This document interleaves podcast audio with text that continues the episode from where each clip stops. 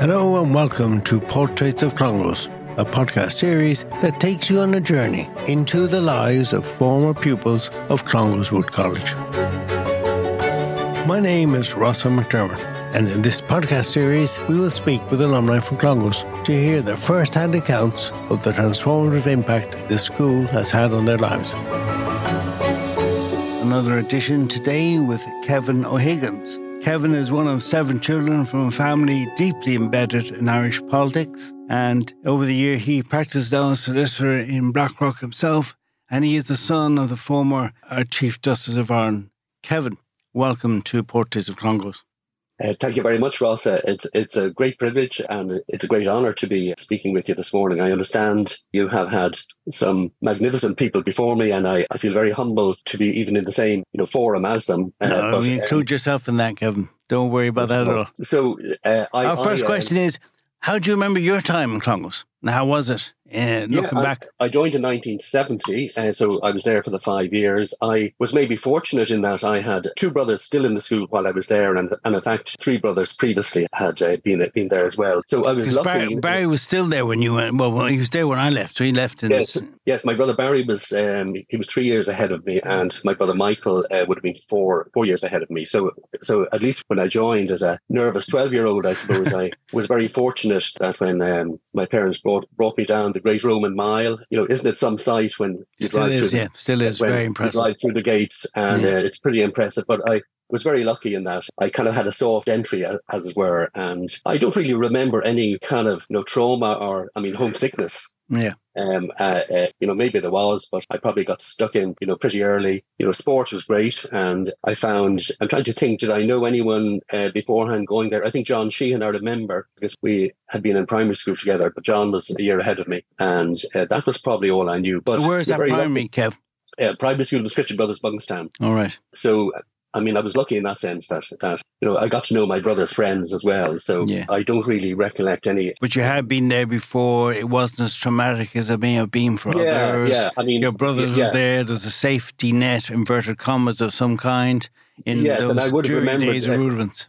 Yeah, and I, and I would have remembered going going down, uh, you know, going down to the school on Union Day and, and playing in the egg and spoon races as a as a as a, as a non-boarder at that stage. Yeah. You know, just uh, just as a, as a nine or ten year old, you know. You win. it was before we learned to glue the, you know, on the spoon, you know. and if um, I was asked you to ask you now looking back, what kind of disciplines or ways of life it gave you throughout your own career, what what might they be? I mean, I guess be organised and uh, you know to fend for yourself and to appreciate, you know, I mean the collegiality of others. Mm. Uh, and I mean that would certainly be something that that I would have taken from my time in boarding school in, in Clongowes. And and uh, I mean the camaraderie of of of your mates and your friends and your peers. And I mean in later life I became a solicitor and you know I've always been involved. I've always been involved with you know my colleagues. Mm. and I mean help them out mentor them look for assistance you know never be afraid to ask. So I mean, those, those were maybe, you know, things I took from my time in boarding school. I think it was an interesting time. I mean, certainly it's light years away from, you know, the school now, I think, are in modern times. We were a scruffy bunch. You know, there's no uniform except for Union Day. Yeah. I mean, there was no uniform whatsoever. You wore your hair as long as you wanted. Um, you know, the food was at best, you know, fair to middling. Very polite. Was there corporal punishment? Yes, there was a bit, wasn't there? So I mean, all those like those things have changed, and for the for the better, certainly. Uh, that would be my impression. And, and obviously, corporal punishment down in modern times. Yeah, but the corporal punishment didn't leave huge mark on you. Was there any bullying no, no, or interaction no. with? So it was all pretty good. Yeah, and that would have included. Um, remember the cockers on the bear. yeah. yeah. so uh, no, but uh, I mean, I think the seventies were, you know, maybe the Jesuits had had been through the sixties, and certainly from from uh, from what one hears of the sixties, I mean, it was even more austere than it became. I mean, it was very laissez-faire in my time. I'm not sure uh, how it was for you, Rossa, but you know, discipline was not enforced. Yeah, I mean, yes, I mean Father Luby was there, and he was the he was the disciplinarian, I suppose, and Father Crowe. But you had such you really had a wonderful Jesuit community. I mean, I remember fondly of. I mean, obviously Percy Winder was was a, a huge influence. Mm. Uh, you know, Father Disney. Yeah, yeah. Father Paddy Crowe was was someone that you, well, I mean, I won't say feared, but but you respected him and you didn't want to cross him. Correct. Um, I mean, I think in um, the end, the history recalls he was brought in to do that kind of a job because they had just closed Mungret. Clongowes was was one of the one of the ones in the balance at the time. So Paddy's job was to put some shape on those loosey goosey sixties, as you say, because the yes. Europe, the history, the world was in a different place then, and obviously yes. they felt that the place needed to be put in a bit better, more shape. I remember being very scared of Paddy Crowe for that very reason. He mm. was very discipline oriented and structured and organized. But we got him in '72. You got him when you were leaving. Slightly different, wasn't it? Uh, no, Father Crowe was there. Was he? Uh, was towards I mean, the end, though, wasn't it?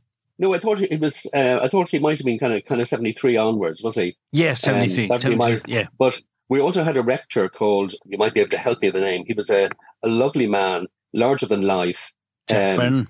Oh, Father Brennan, yeah. exactly. Now, now, I mean, he was. I mean, he was different, wasn't he? He, he was. He was. Uh, he kind of came down to our level, and he was quite happy that we. I mean, he treated us as equals. I think you know that's that's my he. Did, yeah. He was more approachable and he was more open about uh, different topics and not standing up on a pedestal. That's very true. Yeah, absolutely. And later on, I mean, obviously, I wasn't in Hatch Hall because I didn't need to be, but but many of my peers were from from the country. Ended up ended up in Hatch Hall where where he was the rector there or whatever it was you know in Hatch Hall, and you know those same stories continued. You know, he was he was he was able to. I mean, he was able to socialize with the boys in a way that I mean, treated them as equals. And, and uh, I mean, I certainly remember him fondly. And I mean, he lived to be quite a good age, I think, didn't he? In the, you did, yeah. You did. Uh, of course, one guy in our year, Father, um, I mean, who became a Jesuit and, and who became head, head, head of the provincials. Yeah, Tom. Himself was Tom Layden. Mm. And I mean, you know, that was, none of us really saw that coming. Uh, Did you but, not? I mean, I suppose when, when you look back, I mean, he was a timid sort of, sort of boy and he wasn't into the things that we were into, you know, you know, sport and music and whatever. So so maybe he had the calling from a from an early age. And we've met him many times since, and he's always very welcoming. And while some of us may have had regrets when we look back at how we treated him or didn't treat him, there are no issues. And it's funny the way you you move. I mean, as you mature, you know. And, yeah, and, but it's, uh, it's interesting the things that stay with you or come back to you, saying how uh, it's occurred to me how we treated, mistreated, or didn't treat people as kindly. And in some ways, the trauma is more uh, uh, my own because the others were able to deal with it or move on. That's remarkable, I think, in some people. When I think back of things I saw happen at a time when, you know, bullying existed or this existed, it shouldn't have happened in a closed environment like Clongowes, but it was just the rough and tumble of life, sure. people say. But for them, they moved on. Yes, and we probably didn't even recognize it. Correct. No, we did. We had no idea what yeah. we were doing. Yeah. I mean, we didn't recognize any of the issues that, that are now pretty recognizable. yeah. Oh, yeah. With your own children, you say, well, that that shouldn't happen. It can't happen. Why don't they make sure it doesn't happen? You know, it's yeah. change. Yeah. Nicknames, of course, were were uh, you know part and par- parcel of boarding school life, and uh, for some strange reason, you know, the mantle of you know my nickname became Dosser. Dosser. And and I mean, I don't think I deserved that nickname because I was reasonably studious and yeah. reasonably hardworking and reasonably attentive to to things. But I think, I think, I mean, I, I mean, it's just been said to me that no, listen, one or other of your brothers, you know, uh, may well have earned that mantle, but uh, for uh, you. Uh, I mean, it fell on my shoulders anyway, and uh, but uh, but it's funny, isn't it? The way nicknames. And, it does, and, and sometimes and later, it's the irreverence of the Irish way of life. They yeah, knew you were indeed. studying, so they wouldn't give you the credibility and just call you a dosser.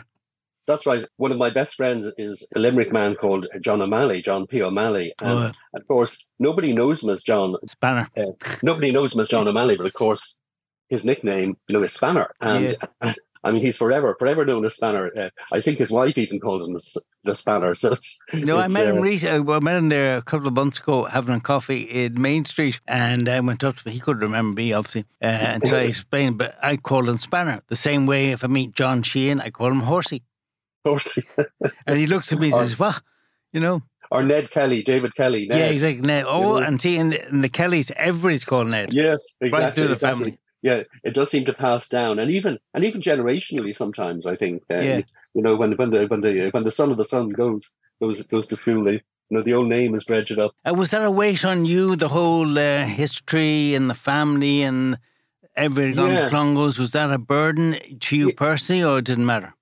No, yeah, that's kind of interesting. That well, I mean, obviously, I mean, every time I'd be leaving my homework up, you'd walk through the Serpentine. Gallery, and I mean, I'd pass by the portrait of my namesake and granduncle Kevin, Yeah. and uh, yeah, that that would fill you with a little bit of pride, I suppose. And then my father was in, um, he was, I mean, at that stage in my time there, uh, he was deputy leader of Fine Gael, so he had been a government minister. A few years previously, he had. st- Uh, he had stood for the presidency against De Valera and lost very, very narrowly. Yeah. So, I mean, I would have been conscious of all that, obviously. And and um, then in my time in school, when I read syntax, he in fact was both president of the he was president of the of the um, union in Clongowes, and at the same time he was he was running for the presidency again against Er- Erskine Childers. And I remember on Union Day, which was about four days before polling day. He came down as president of the union, and gosh, I've never seen the school look so well. I mean, Jim Tracy had a, New suit. had a beautiful white white coat on. You know, they knew something big because the TV cameras were there. Yeah.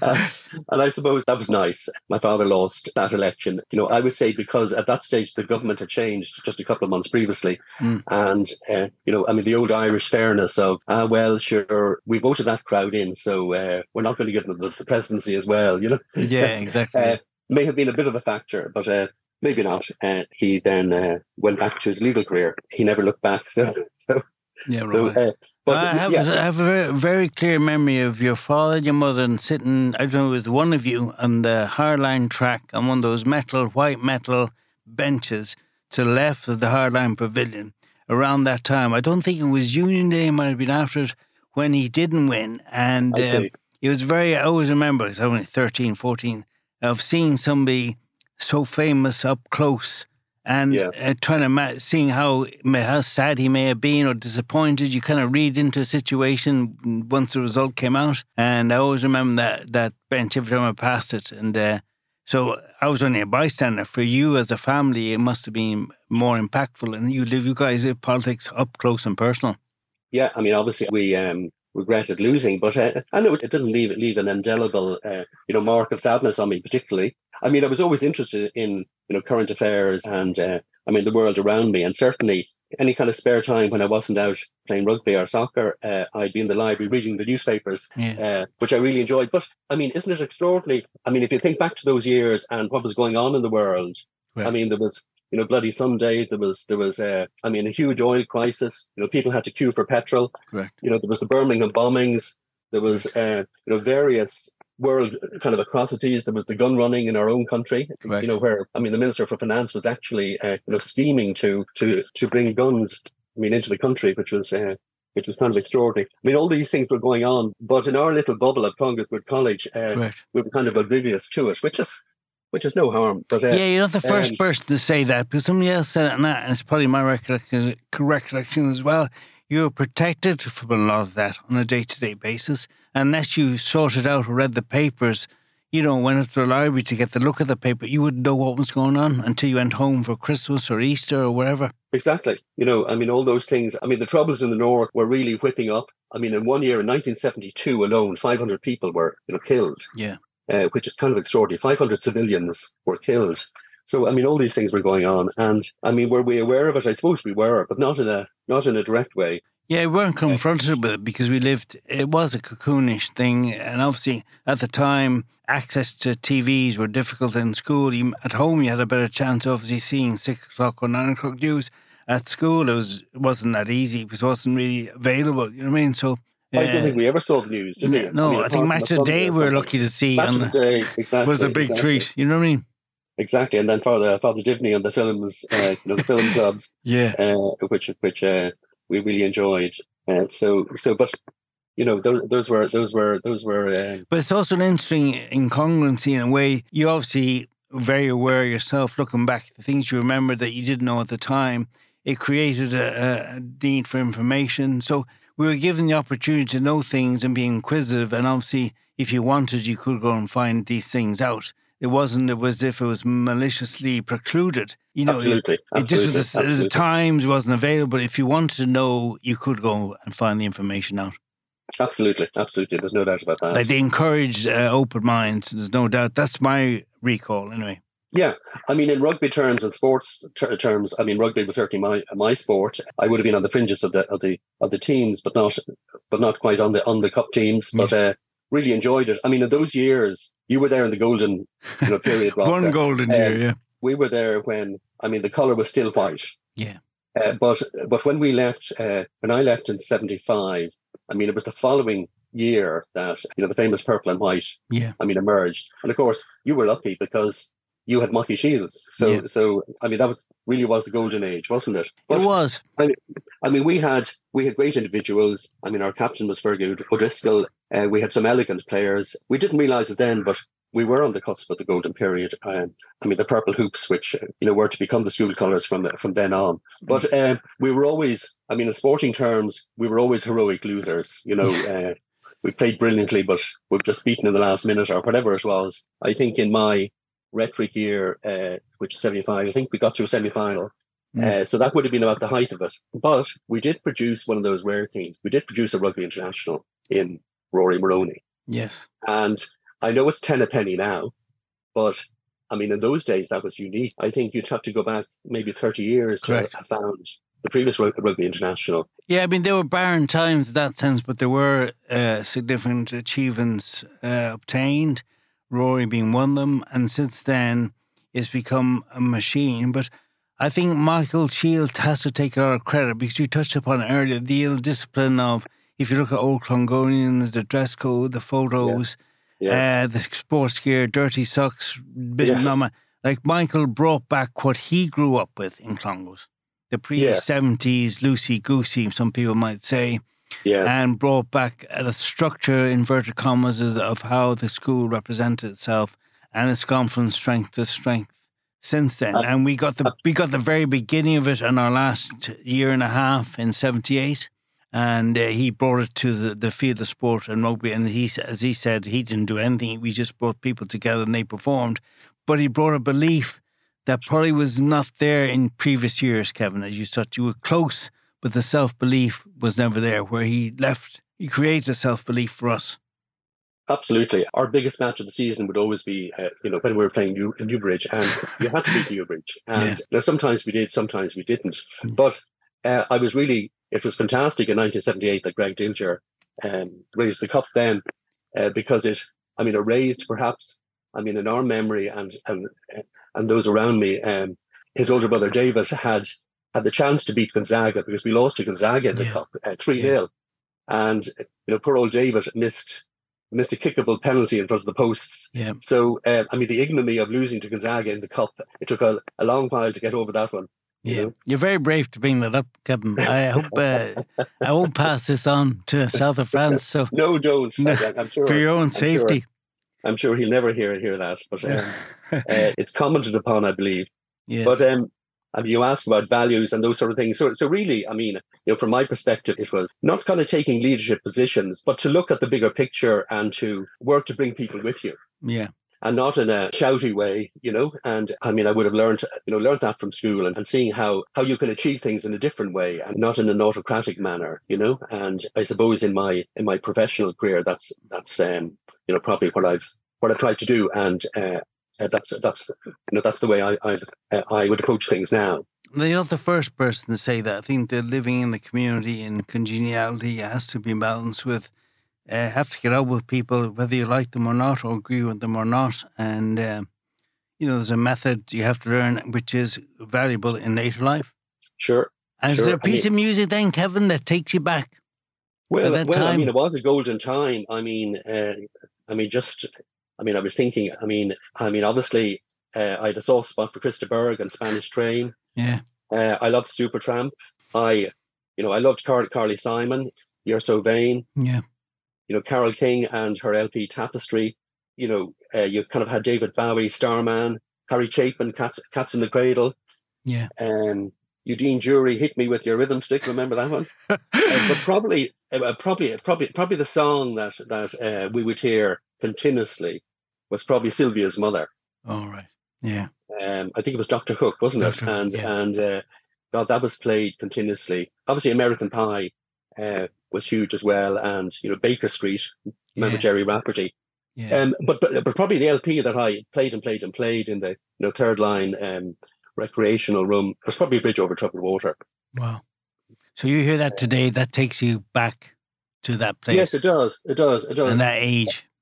Yeah, yeah, no, no. It was uh, it was in, in, the era of LPs, wasn't it? And yeah. and it was a pleasure to be able to bring your own stuff and you know play it. And uh, I mean, there was Bohemian Rhapsody around uh, when it was in fifth or sixth year. I That's think, right, yeah, uh, which was huge. Hotel California, you know, yeah. all, all, these songs that that you could play and play and play. You know. Yeah. And so, so one memory that stands out too when you see the place you've mentioned the the Roman Mile is that the outstanding feature uh, visually that comes to mind all the time? Uh, yes, I think it probably is because you know the rest of the school has changed quite. I mean, infrastructurally, it's probably changed quite a bit. Not so much at the rear of the castle, but when you go in, the lower line hall, as we used to know it, has has changed. But the, um, I mean, the perimeter around you know, the 1932 building, I think they call that building, don't they? Yeah. I mean, that's kind of remained the same. I was lucky enough in fifth year to have a room myself, you know, the building near the church. Yeah. So, so um, political connections, I'd say. Yeah. So, I mean, I never had a the sixth year room in the block there because. Oh, you uh, were kind of the annex thing, yeah. Yes, that's right. That's annex, right. which, yeah. Which, which, was kind of handy, you know. It was nice, but um, in recent years, I've been going down on Father Kenny Day, which is yeah. mid June, fifteenth of June. Yeah. And I think that that's a great innovation where, I mean, they encourage those who are out of the school 40 years plus to reconnect down there, you know, because Union Day doesn't suit everyone. And Union Day is more about the you know, present as opposed yeah. to the past, I think, isn't it? Yes, correct. I mean, Father Kenny Day, which is, they usually try to hold it on the 15th of June. Father Kenny, of course, being, being the first Jesuit yeah. to, to, admit students in 1814. So, I mean, that's really enjoyable. And I mean, the lunch is fantastic. The talks are fantastic. And it's great just to be able to walk around and, you know, there's no particular itinerary. And you know, Margaret Doyle is usually hanging around, and a few of the old old faces are, are there. You know, and is there one name that stands out of your time? Yeah, probably. I'd say Father. I'd say Father Winder. You know, yeah. Percy Winder. We shared a great interest in football and in League of Ireland football, in particular, in Shamrock Rovers. You know, that was a strong connection. I didn't um, know that about Percy at all. That, yeah. that is absolutely new information to me. Yeah, yeah, no, it was. It was I was and, associated and, with tennis, and that was it. Yeah, that's right. That's right. No, he was a remarkable man and a very kind man. And but I mean, I remember too, Father Brereton. You know, I mean, there were some great Jesuits there, and I have very good memories of them. You know. Yeah, the community is only five now, Kevin. Is that so? Is that yeah, so? I had lunch yeah. with them a couple of times the last few months, and it's yes. very it's very different for obvious reasons. There's less of them, and they're much older, and yeah, that's the, the community is still strong, but it's different. As you yes. remember, uh, back to the seventies, very yes. different. And if, I, if there's one word sum up summary of your time there, how would you say to somebody in an elevator conversation, Clongowes for me was? Well, you get what you put into it, you know. If you get involved, if you go with the flow, get involved, you will benefit and you will thrive. I mean, there is a strong value system there. And I mean, I hope I took some of them with me. And, you know, in all, I mean, I had a positive time there, positive experience. And I mean, I didn't send my boys there because my wife, who had been to boarding school, uh, she couldn't think of the prospect of sending her boys away, you know. So, but that's not so, Kevin. I mean, I have two daughters, and I've said it before. Had I had sons, apart from ability and all the other things, yes. I would have been too selfish in some ways to give away my kids for five or six years. Yes. And now, yes. and as good as the school was to me, and I have nothing but fond memories, as a parent, you look at it differently. Yes, I think that's right. And I mean, it can't be just your decision as well. Correct. You know? Correct. So there we are. You know, goodness yeah. me, it's a long time ago. For, uh, so, so forty-eight years out now. So yeah, we're going for forty fifth of June this year. Is that so great? Yeah. Where's that going to be? Uh, we do in Clane, in the hotel in Clane. We do oh, mass in the ch- at uh, People's Church, the Boys Chapel. Sorry, and we do a dinner there, play golf, and uh, that's it. It's kind of a ritual going back there and reworking, rewalking some of the corridors. Usually, what happens. Yeah, because some people idea. haven't gone back, Kevin. They don't have that luxury. They come back every now and again. So when they come back, you try and maximize the time they can if they haven't been down to the place. Yeah, and uh, I mean, are you a cohesive bunch? Uh, are you in touch with? yes, of, we're pretty yeah, cohesive. Yes, and uh, you know, we're kind of in our funny year in '78. Things happen, good and bad, and uh, we stuck together and uh, not as strong as maybe other years, but there's a strong cohesive group and we meet regularly. Uh, great, do you great. guys? Yeah, yeah. I mean, I, I would say that my closest friends are from the year. You know, my Mm. closest friends now. You know, Niall King and Ed Kelly. You know, Carrot uh, King. uh, yes. Well, Yes. Give well, him my wouldn't him regards. He was my prefect one year. so? Yeah, I got a few pandies written for him. Thanks to him, my little notes he set me up to see Oh, is purses. so? and yeah, he could very strict. Could be Carrot King. Oh, Well, if you called him. Carrot, it wasn't a good idea. He'd no, you. no, no, no. And I think the name passed on to his brother Ronan as well. Yeah, it? it did. Yes, Yeah. it did. That's one of those generational name passing things. Yeah. Well, Kevin O'Higgins, a delight to talk to you today. Thank you for joining us on the Portraits of Clongowes. Pleasure. Thank you indeed, Rossa. Take care.